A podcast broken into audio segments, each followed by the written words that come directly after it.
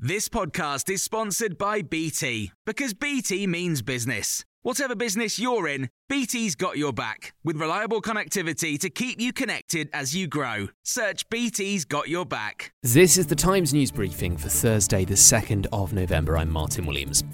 82 areas of England are being told to expect flooding, mainly in the southwest and on the south coast because of Storm Ciarán. A severe flood warning, meaning there's a significant risk to life, has been issued for Tenby in West Wales. Winds of 104 miles per hour have been recorded, with people evacuated from their homes and electricity supplies failing. Jackie Steele lives in Sidmouth, where the waves have been enormous. I mean, they were absolutely out of this world, and I've never seen anything like it crashing as high as these buildings. And there were police cars all the way along. And in fact, I came and stood stupidly a bit near the edge, and they straight away said, Can you move away?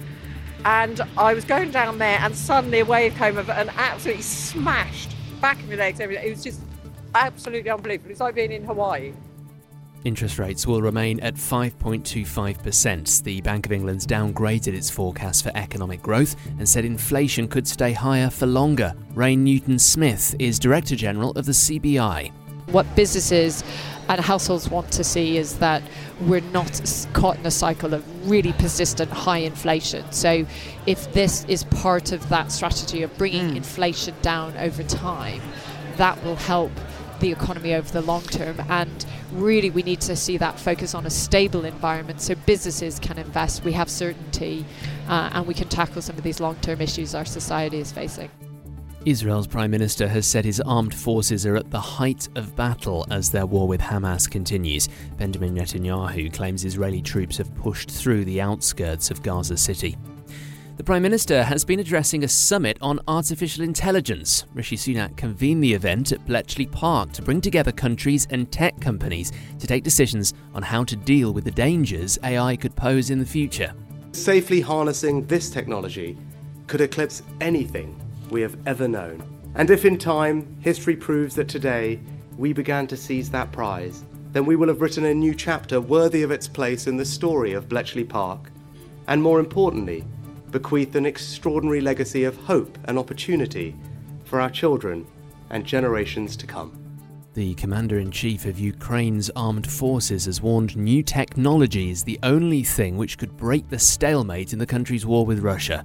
Valery Zaluzhny says there'll be most likely no deep and beautiful breakthrough, likening the current situation to that of the First World War. Maxim Tucker is a foreign affairs editor at The Times. He says it will take a technological breakthrough in order to, to breach that stalemate, and he's calling for more advanced weapons research um, and more advanced technology to be supplied to Ukraine.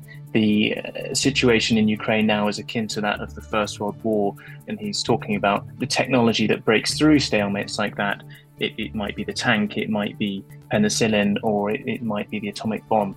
Without new technological advances, he doesn't think that this war is going to end. And what's billed as the last Beatles song has been released this afternoon.